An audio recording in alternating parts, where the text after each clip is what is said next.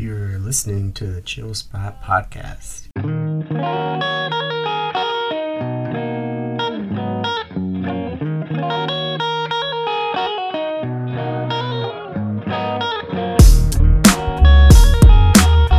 Welcome to the Chill Spot, where we explore strategies to support mental wellness and examine ways in which various things impact our mental health and process how to manage it all.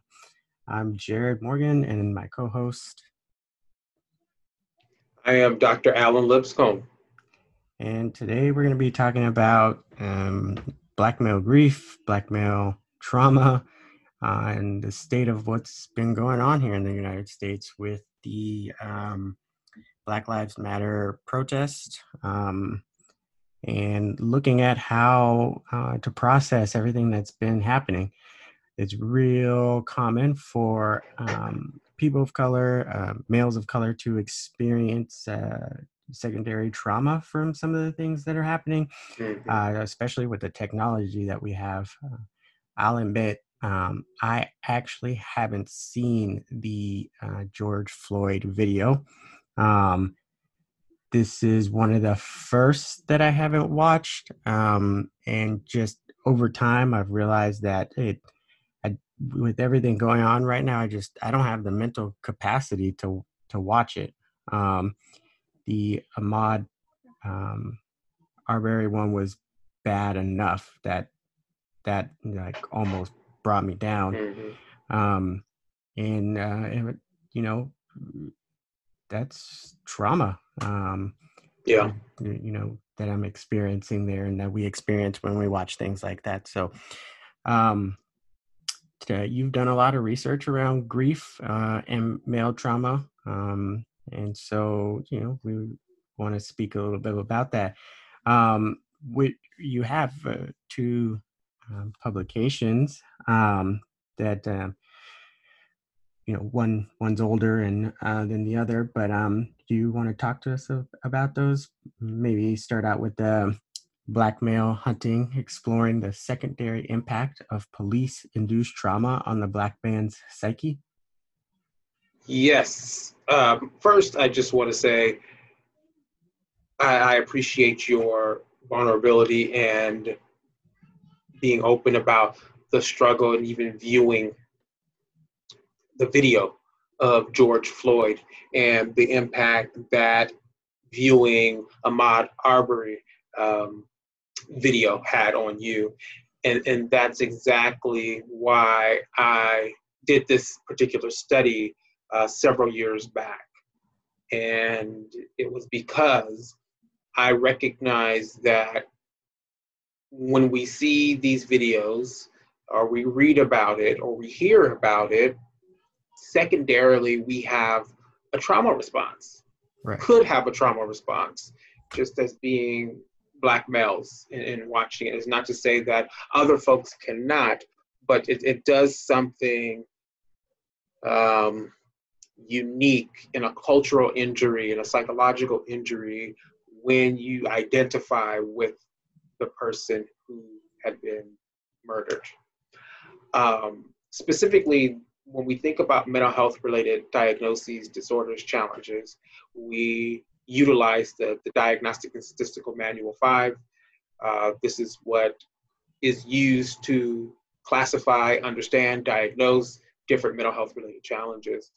And with PTSD, it does not, in the DSM, post traumatic stress disorder, in the DSM, it does not account for being secondarily exposed to trauma and developing PTSD unless this is by your profession, right? So if you're in forensics and you are collecting, you know, body remains and stuff like that, then you can develop that. But if it's not within your profession and it is, it is not your family member or a friend or a loved one, then the DSM does not capture that. And so I also wanted to highlight that piece too, that no, you can still develop PTSD, post traumatic stress disorder, even if it's it's no relationship to you or connection to you or professionally connected to you.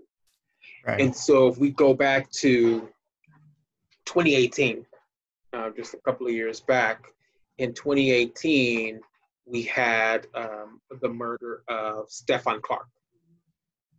And Stephon Clark was uh, a 22 year old uh, African American male, black male, who was in his grandmother's uh, backyard mm-hmm. or her home, and he um, had his cell phone, and police were called out, and they thought it was, assumed it was a gun that he had, and so they shot at Stephon uh, over 20 times, and of the 20 times um, that they shot at him, eight of those bullets actually penetrated the body.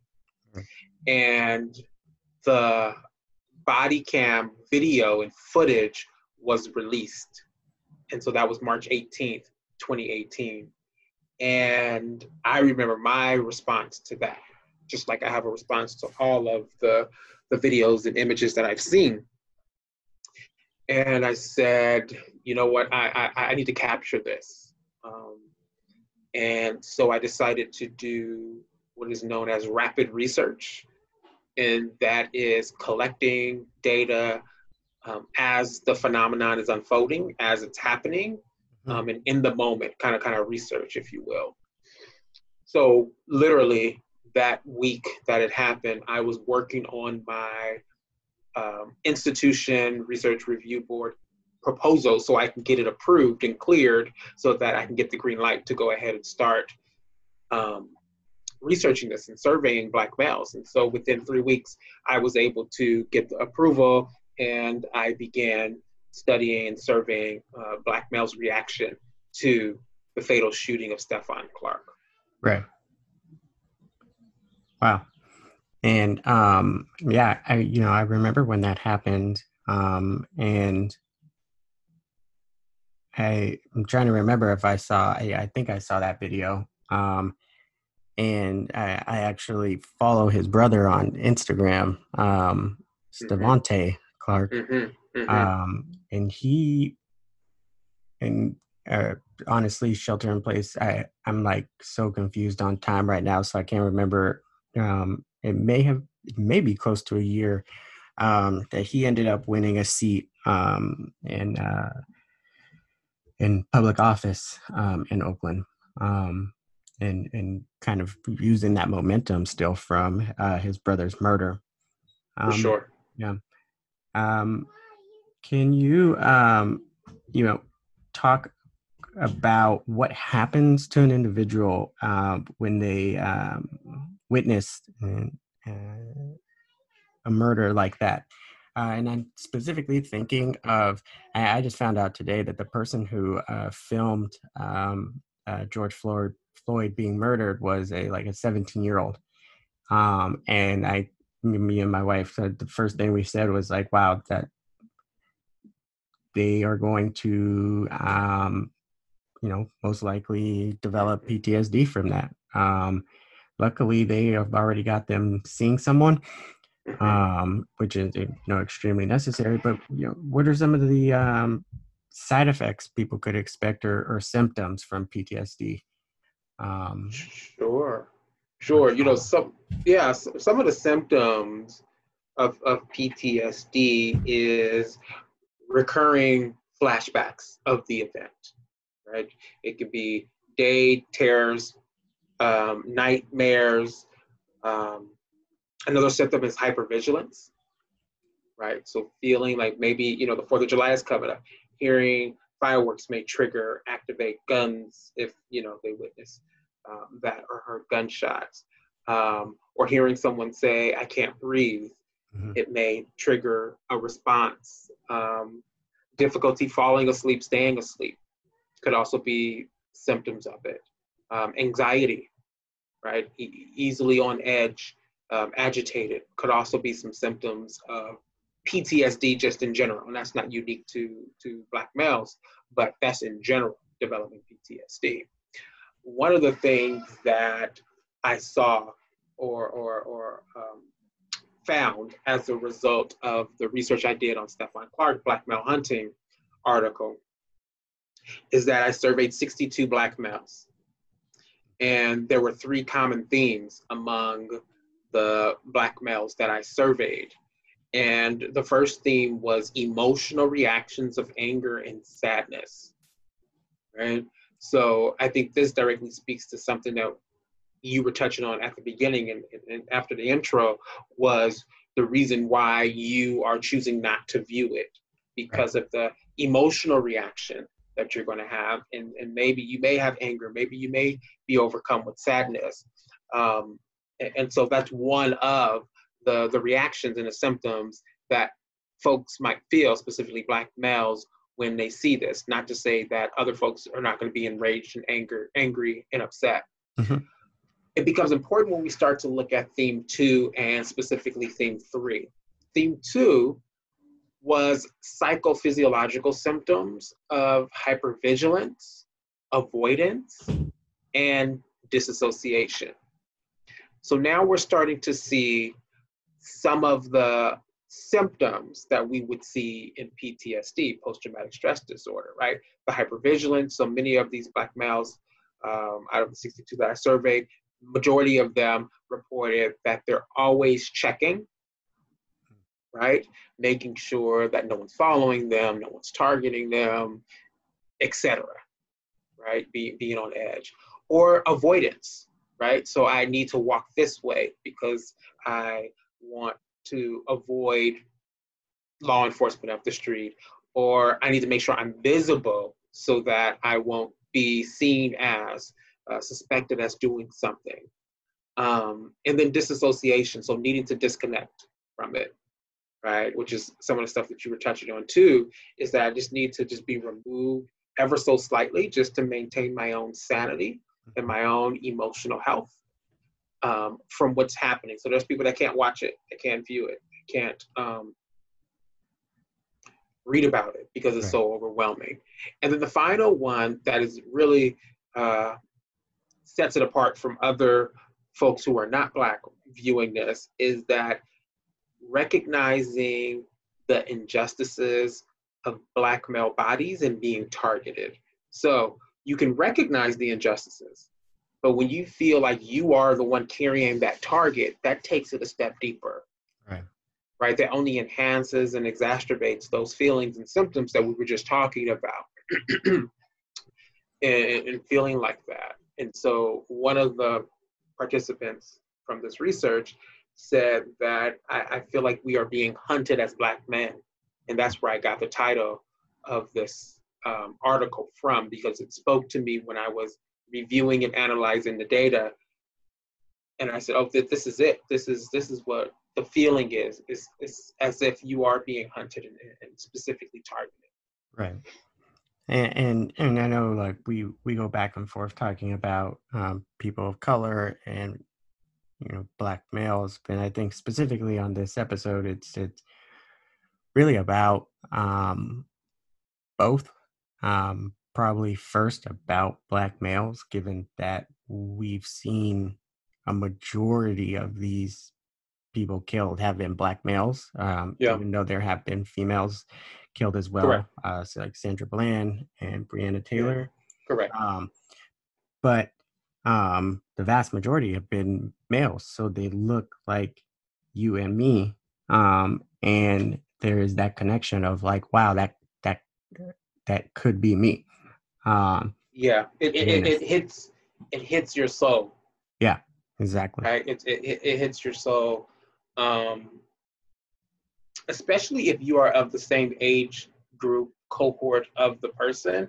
Right. I, I know, like when I talk to some older black males, um, they see the injustice, they recognize it, but because they've lived through a different time than us, they can experience it different, and it might not pierce at their soul the way it might do someone who's younger, and maybe this is their first time seeing something like this. Hmm. You know, right? Yeah, there's some folks who grew up seeing people being lynched, right? And so to them, while it's traumatic, right, it's on a different level. It's on a different level. It's kind of like their palate intolerance is a little bit different. Right. right. Um, although disturbing nonetheless, still disturbed yeah. by it nonetheless. Yeah. So talk about what this does for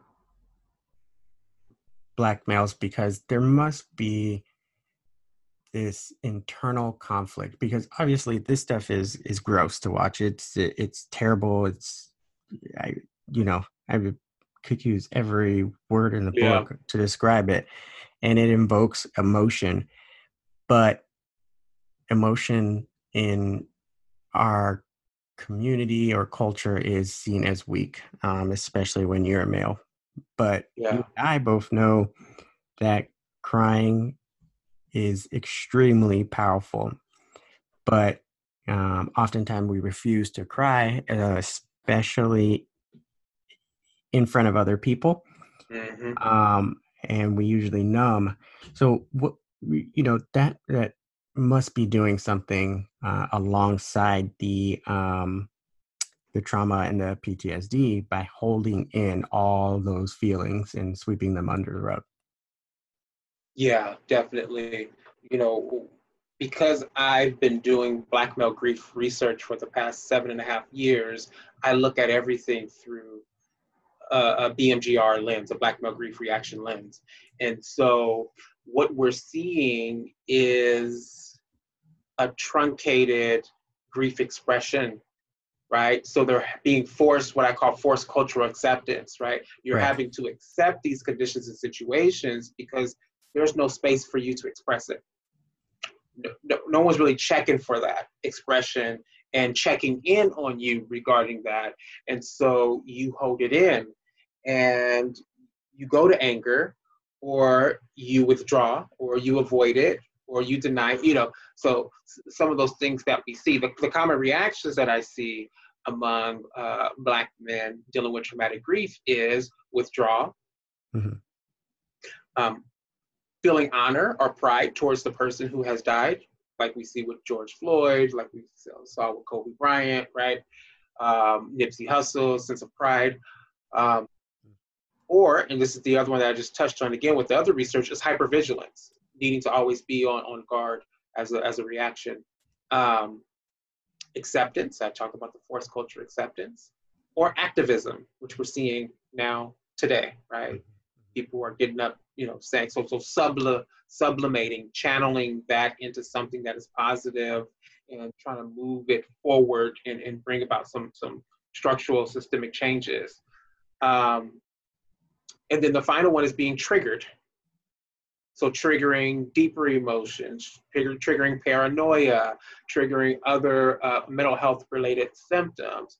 And so what I say is that we have been bereft of a bereavement experience, and that's right. the misbereavement, hmm. right? Not given space, not given credence, visibility. Mm-hmm. Uh, different than than um, disenfranchised grief, right? When folks right. don't recognize the loss, right? But this is more we're not able to have a bereavement process. Yeah. Right? Because we hold it all in or we don't emote, you know, no one's assessing, asking about it. They don't see it as a grief and loss experience. We're seeing more and more stuff being talked about this, and we're going to see more as a result of what we're seeing play out today around grief reactions. But I've been saying this for years. This is grief we're looking at. And so to, to answer that question, what happens is it gets stifled it, it, it gets um, ignored and denied. Right. And and not and you know I was having a conversation with someone the other day who was really upset about uh, some of the uh, looting that was happening, and and I referenced that the looting at its core was was pain, and the person I was having a conversation about with this about couldn't couldn't see that, um, and although I don't condone yeah. any of this looting, I understand that majority of the people who are doing the looting, although they may be taking an opportunity For during sure. these times, yeah. um, and even if you know, outside of you know maybe some people actually taking advantage of this situation and, yeah. being Caucasian, but even if you have some younger uh, black and brown males going and doing some of the looting, it you can't deny the fact that some of them have come from lower socioeconomic uh, neighborhoods Sure. and probably have had trauma and even though they're not maybe experiencing it the way that we expect them to, to experience it about this George Floyd is like they still have that trauma and that pain and and, and it Yeah. might be coming out this way. Oh, for Um, sure. and and it that that's just the where you know black and brown men of color are at with all of this and even more than that because Yeah, it constantly just black and brown, right? We saw Exact- white yeah. folk out there looting and, and yeah stealing And- and- surfboards and stuff in Santa Monica and Yeah. pulling off to get the get the surfboard. And so, yes, you're right. and, and yeah and they might they might have pain as well i really i don't know who those people are um uh, Yeah. but you Yeah. know and i'm assuming in other neighborhoods outside of santa monica it's very possible um you know because I, I don't know where all these riots and or the looting is happening um it could be very much in some poor neighborhoods um so yeah i i, Well, I know, think this so- time, you know, this time we saw it different than in '92 with Rodney King. right and you know, I was a, I was a child then. I was ten then, so I remember it. But it was in the low income communities. This time, Yeah. they're going outside of their own communities and they're going to like Santa Monica, Mhm. Westwood, etc. Um, and so, I, I always say this: there's multiple truths that that can exist in the space. There's multiple truths that can exist about one person. Right. Um, and so, I think folks were out there looting and rioting for multiple reasons. There's multiple truths that existed as to why they did that. And I think one of those truths is what you are touching on, and that's that anger, trauma response, frustration, I'm about to burn some shit up, right? and, and, and like I, I tell my students, I don't excuse behavior, but we're trying to understand behaviors, right right? exactly. And so we can understand where that level of frustration, animosity, and anger is coming from, for sure, which is Mhm. different than the protest and what their focus was on. And so it's important that um, folks don't lump that into one, Exactly. Exactly. right? Because then it takes away from the message and the reason why folks are out there protesting. Mhm, Exactly. And and yeah, I mean, and and ultimately though, the only reason I I, I brought it up was to just show um just really our true plight um and and where we are as people of color um that it it it's not just this um you know one answer um and Yeah. that, you know there's there's a lot of pain and it's seen in, in different ways or it comes out in different ways um tell me tell us a little bit about um your your other article you have the right to uh exclaim explain your pain or Exclaim, yeah, you have the right to exclaim your pain, honoring Black familial voices impacted by police induced trauma in the United States. And so, this, you know, it's, it's so interesting how, how things work out and things come together because I submitted this for review for publication, peer review for publication nine and a half, almost 10 months ago oh, and it just got published right now. So talk about timing, right? It got Oh, accepted right, in. March, did some revisions, and then it got published right now. And um, this research came out of the uh, families, right? The impact that police-induced trauma have on families, and I want to honor those experiences and voices. And so, a lot of the research that I do, mu- much of the research that I do, honors communities of color and honors Black folks. Mhm. I refer to this as Black action research, research that seeks to honor the voices, the community, and culture that is Black, and um, also highlight healing and resiliency among Black folk and Black, Black community. And so I wanted to do that with this, you know, and I wanted to play on the whole you shouldn't be saying nothing. No, you have the right to remain silent, and hence the title. You have the right actually to exclaim your pain. You get to yell it, you get to scream it, you get to, you know, put it out there. And so I wanted to honor those narratives and voices. And so with this particular research, and for the audience, both of these uh, articles can be found online for free. Um, you can just Google Black Male Hunting, and it should be one of the first ones, if not the first one that shows up.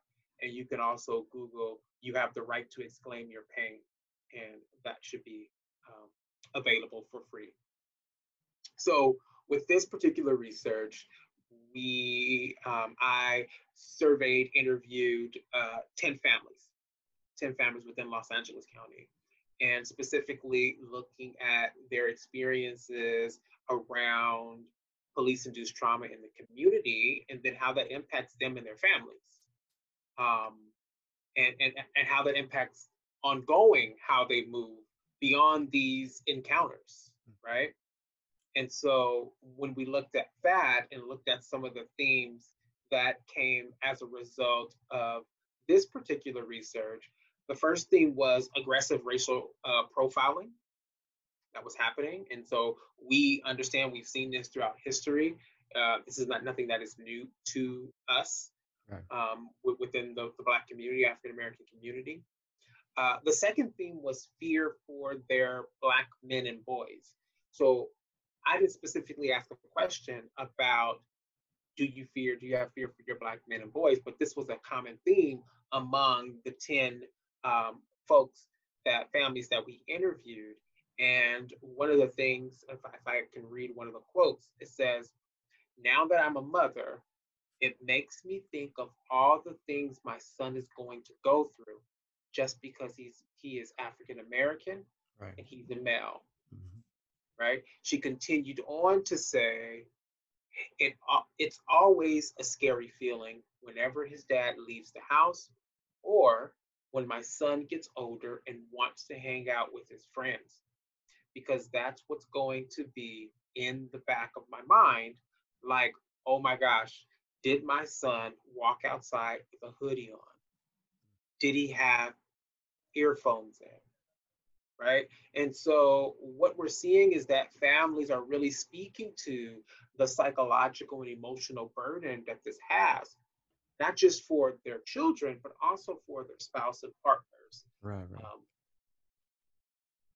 who are out in the community who are living their lives. And so that that that extra burden and concern. Mm-hmm. Oh, okay. I forgot there's more things. but did you want to say something about that before I move on to the third one? I was going to say, can, can you explain resiliency? Yes. So resiliency is the ability to bounce back equal to or better than mm-hmm. the significant event that has happened or the crisis, right? right. So the, the ability to bounce back. And when we think about resiliency, we think about what protective factors are in place to assist and aid that individual in being able to bounce back. And some folks, they never bounce back to quite what it was like, but they have found a new way of being and existing. Right, right. And, and I just wanted the audience to to know what that was because that is, uh, um, I don't know, I, I would say a you know pretty foundational um, in in in our work in our field. Yeah. So. Definitely, definitely. And so the the third theme was surviving police encounters via avoidance. Hmm. Here we go with the avoidance theme again, right? Two different studies, but yet avoidance is coming up. So when people say, well, why don't you want to go there? Why don't you want to do this? Why don't you want to hang out? That could be part of that avoidance piece. I don't want to get caught up. I don't want anyone to assume and think X, Y, and Z. So even the privilege to be able to move about freely and do things, there's a psychological kind of like a mental Rolodex, if you will, making decisions outside of your immediate home and your environment. Um, and then the, the final theme was predominant conversations around race within the family, right? So having to talk about this. Mm-hmm. This being an ongoing conversation and discussion, and not just a, a one-time um, treat everyone equal, right. which I hear from from from folks. Um, like you know, we talked about that. Yeah. Uh, I think sometimes the the conversation after you experience something with uh, police officers or something traumatic is really hard to talk about in in this um, on this topic is because there's a sense of the more you talk about it, the more aware you become of how powerless you are against the actual system. And how painful it is. Yes. Right. Um, otherwise, I, and that's think- why sorry if i may and that's why what we are witnessing today is so powerful and overwhelming emotionally speaking right. because folks are showing up in numbers Yep. Absolutely. But yep. Um, because yeah, it seems that every time thing like I can't imagine how Ahmaud Arbery's mom felt three, four days after the event happened and you know the the murderers got away and it's like where's the justice? yeah Um and you know, here we go again that nothing happens to them and it's just like how how powerless do you feel? Um we Yeah. it, it has to be a defense mechanism to not It talk about it.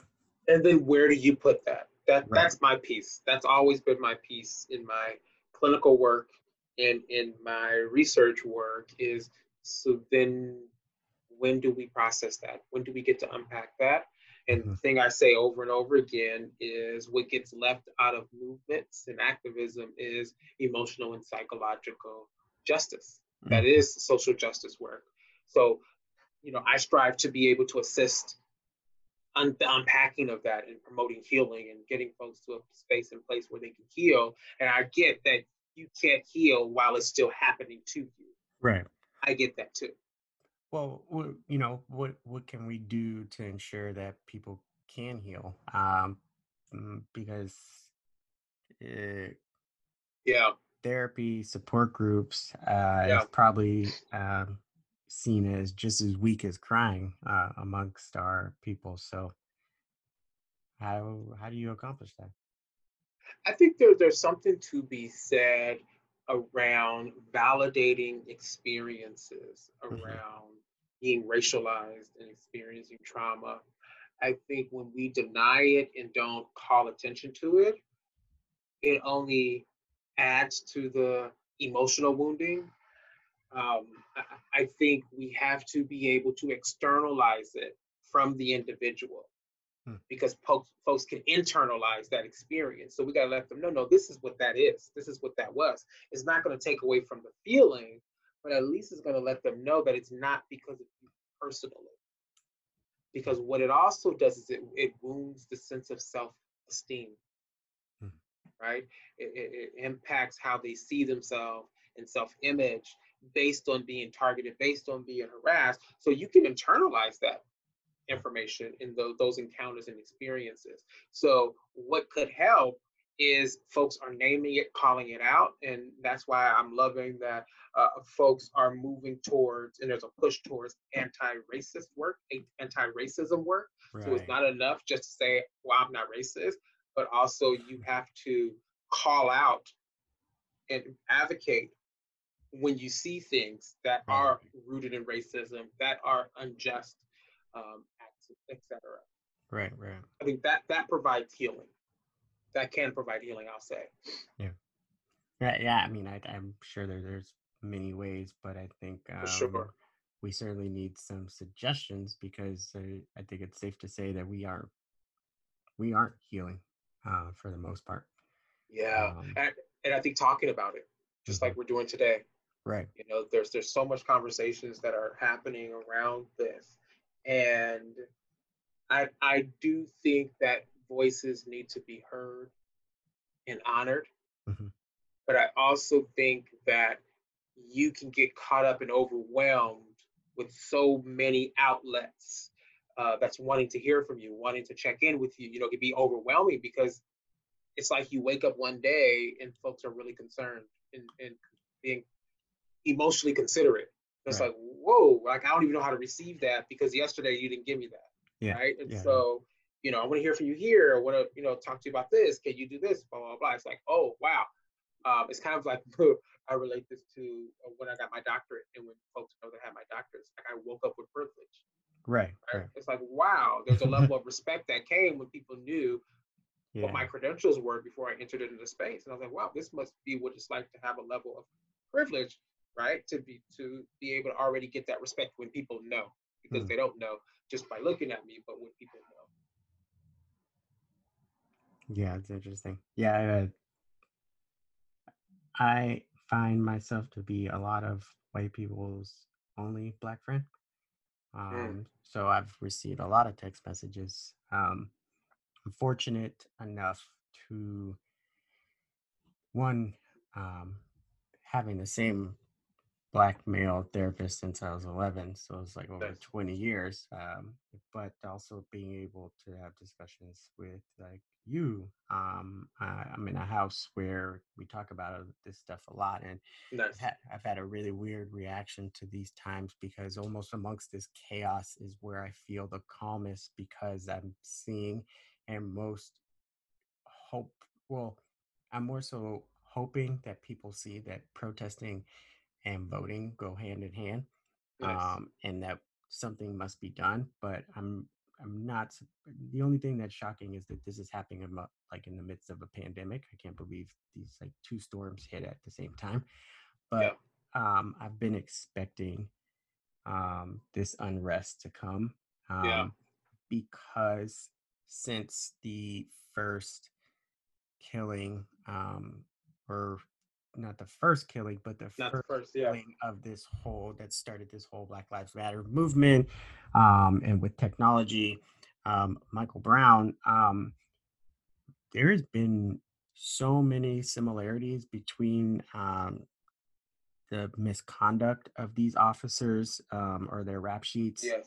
um, and how that was overlooked um, the background or the media's portrayal of these males um, and females, and it, it just it's it, all of it has looked the same, and nothing has really changed. Yeah. Um, and then you have a, a black officer in Minneapolis shoot and kill a, a white woman, and then he gets 12 and 12 and a half years and or more.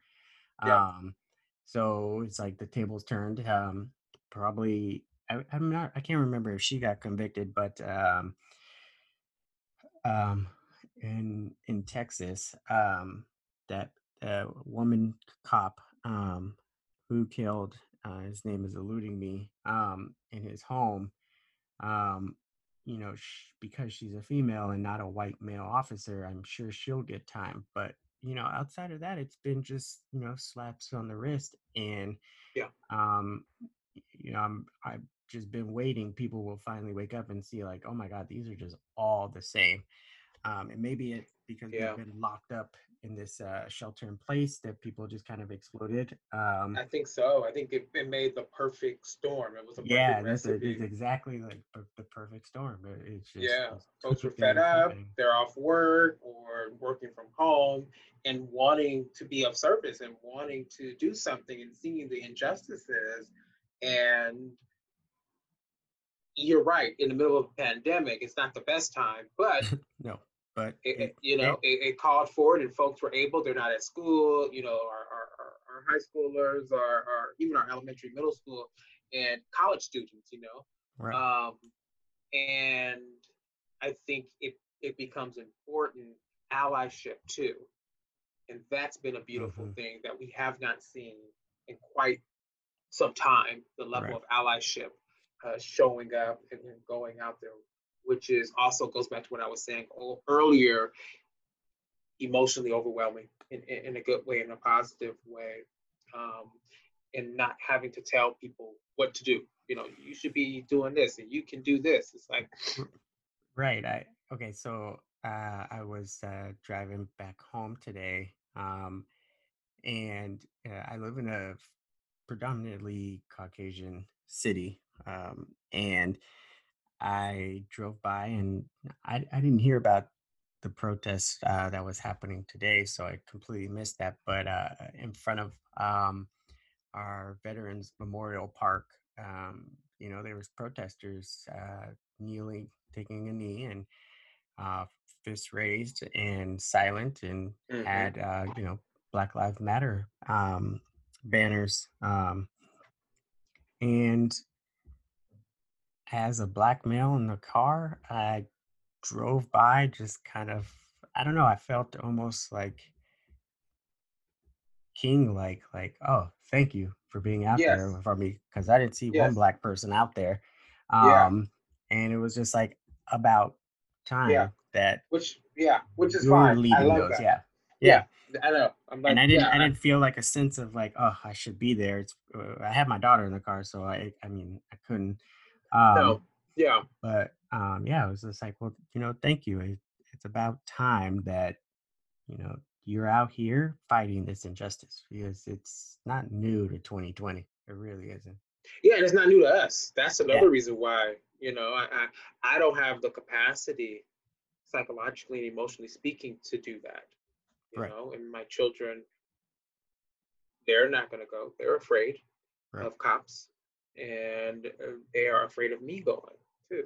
So this is where allyship shows up and Right, stands up and the consistency in allyship, right? So not just it fizzles away after this protest and also stopping holding police officers accountable after this. Like we need to see this go ongoing because Sure. if it does continue to happen and they get convicted, then we will start to see a shift because they Yeah, yeah. recognize that they won't be able to get away with it anymore. Exactly. This is going to yeah shift. This is going to shift some things. right i mean there has to be consequences and I, and i think you know you you're gonna see the shift um i was we had a lot of respect for keith uh, Ellison um and he's the attorney general general of um minnesota so you know um i and he's very outspoken and you know he of course he's not gonna let this i don't think go lightly so um yeah, and and just you know my background i've always pushed and part of why i started teaching at csun was because of my policy background um, Mhm. and trying to always talk about local and state representatives um, because they're the ones that really make that kind of change it's, it's not the president Correct. um, Correct. and you'd be surprised how many people don't even know what an assembly member or a state senator is. Um, they have no clue. Um, and so, you know, when we we you know here in California we have a Latinx uh, attorney general. So, um, you know, if something like that you know were to happen here, and he'd be right on it. Um, yeah, although you know LAPD has some iffy situations, but um, yeah it, it it's it really starts with there and and voting in you know specific das who you know we can hold accountable so i really hope that the the fire from this this um, unrest does it die out quickly Yeah. um, like it has beforehand um, because i think that that's part of the healing as well is seeing some change Yes. um, and then that would allow us to to maybe open up a little bit more to have more conversations with other people about what's hurting us inside yeah, that's the visibility. That's the naming it. You know, when we're able to call attention to it, hold people accountable, that begins to release some of that. You can start to exhale a little bit, ever so slightly, because you're seeing, okay, this is wrong. They're being held accountable, and you know it, right? You don't need that to happen, but to see that you are valued, right that your life is valued, and that's where the whole Black Lives Matter uh, comes from. Yeah. Right. That you are valued just like everyone else is is, is valued. Um, and so, yeah. Yeah. It's going to be interesting to see what happens and how this unfolds. yeah really uh i look forward to it um Me too. yeah and uh forgot to mention at the beginning but congratulations on your uh promotion to Nice. um Thank you. associate correct Trying to get Correct. uh associate professorship at Yes. northridge Correct. yeah. Um, So that will take in, take into effect start in um, the fall of this Mm. year. wonderful um you know what we need um more people of color moving up um more people of color um with these specialties um to provide this type of research um that you've been doing um to Yeah. really guide us towards being able to to heal. Um, Yeah. we cannot do it without a platform and without guidance. Uh, so much of what we have out there, and this is not to discredit people of color before you that have written stuff. Um, it's just so many things. Um, so much of the publication out there is um, by white people for white people, and then we just you know kind of do the same thing for people of color. Um, and we don't have as much research from the lens of a person of color. So Yeah. um, I look forward to the more work, and you have you know tons of published articles out there. But I, I, I continue to look forward to the new stuff that's coming out, and hopefully we can continue to talk about it on some future episodes. Uh, For sure, there's some good podcast. stuff that. I um, have been working on and submitted and should be coming out soon. Um, and so, yeah, I would love to continue to have conversations. Wonderful. All righty. Well, we will talk to you all next time. Stay safe Take out care. there.